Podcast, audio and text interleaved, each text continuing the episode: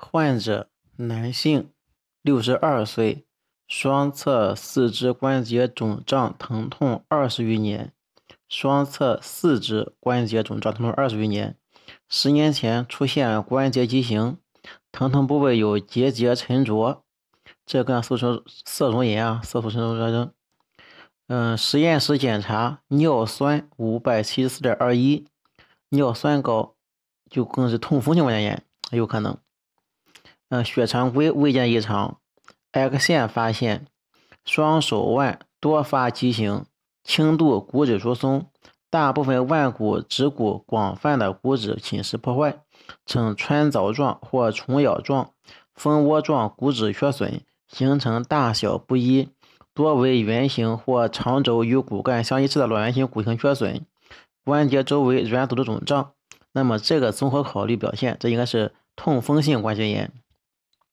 为了明确诊断，最需要做的检查是血尿酸是否异常。关于痛风性关节炎的叙述，这个痛风性关节炎 95% 的是男性发病，有家族遗传倾向。它是痛风性关节炎是男性 95% 的男性发病，有家族性倾向，血清及体液中尿酸增加，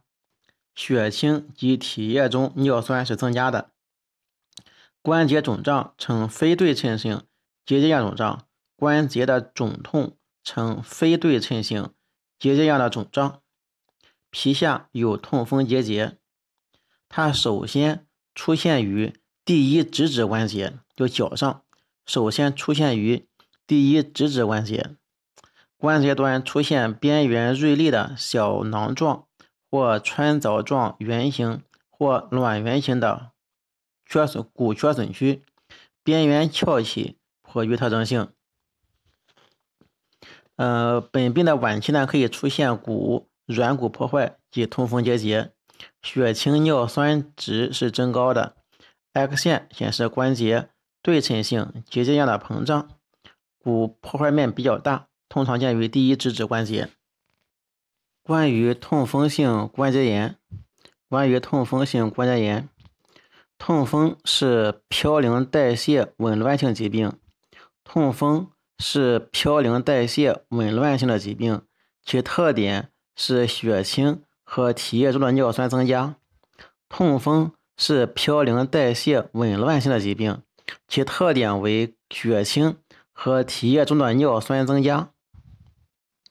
它临床表现有分3期，第一期是无症状期，仅有高尿酸血症；第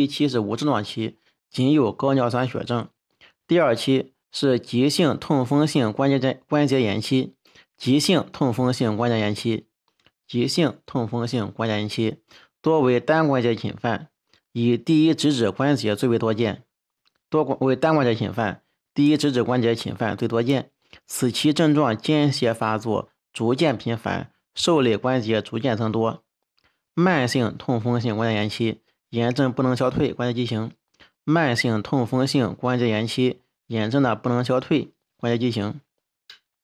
在晚期的时候，软组织内的钙盐沉积和钙化能形成痛风结节。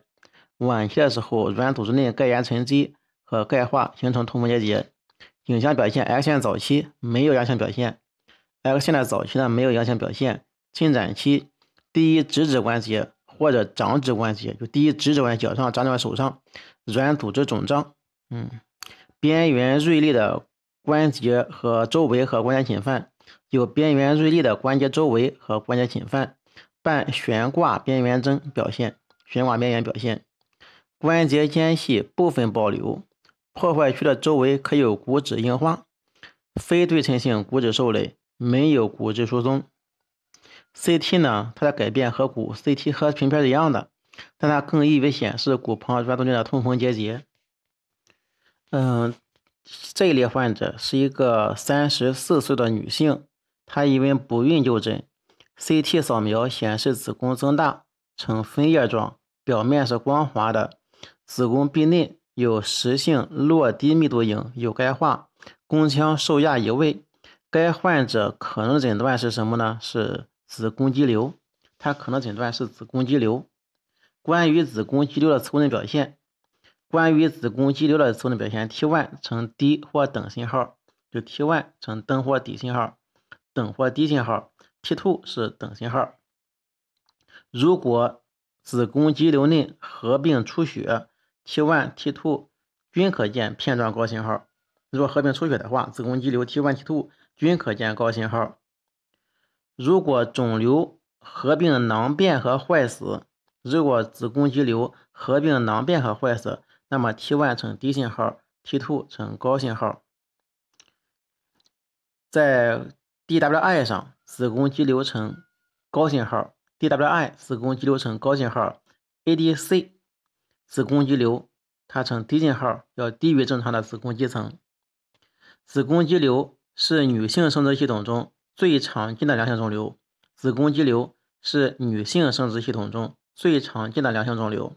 分为壁间型、黏膜下型和浆膜下型。它可以发生于子宫的任何部位，以体部最多见。典型的子宫肌瘤 T1、T2 均呈等或低信号改变。关于子宫平滑肌瘤，它又称为子宫肌瘤。子宫肌瘤是女性生殖系统中最常见的良性肿瘤。子宫肌瘤好发年龄为30到50岁，子宫肌瘤20岁以下少见。子宫肌瘤的发病可能与长期和过度的卵巢雌激素刺激有关。绝经后，子宫肌瘤可以萎缩退化。子宫肌瘤主要由子宫平滑肌细胞增生形成。子宫肌瘤可以发生于子宫的任何部位，以体部最多见。子宫肌瘤分为黏膜下型、肌内型和浆膜下型。输卵管造影，黏膜下肌瘤可产生圆形的重形缺损，大的肌瘤可致宫腔增大变形。肌层内子宫肌瘤可以没有异常发现，较大者可致宫腔侧壁或前后壁出现弧形压挤。浆膜下子宫肌瘤通常没有异常表现。 CT 上子宫是增大的，轮廓呈波浪状。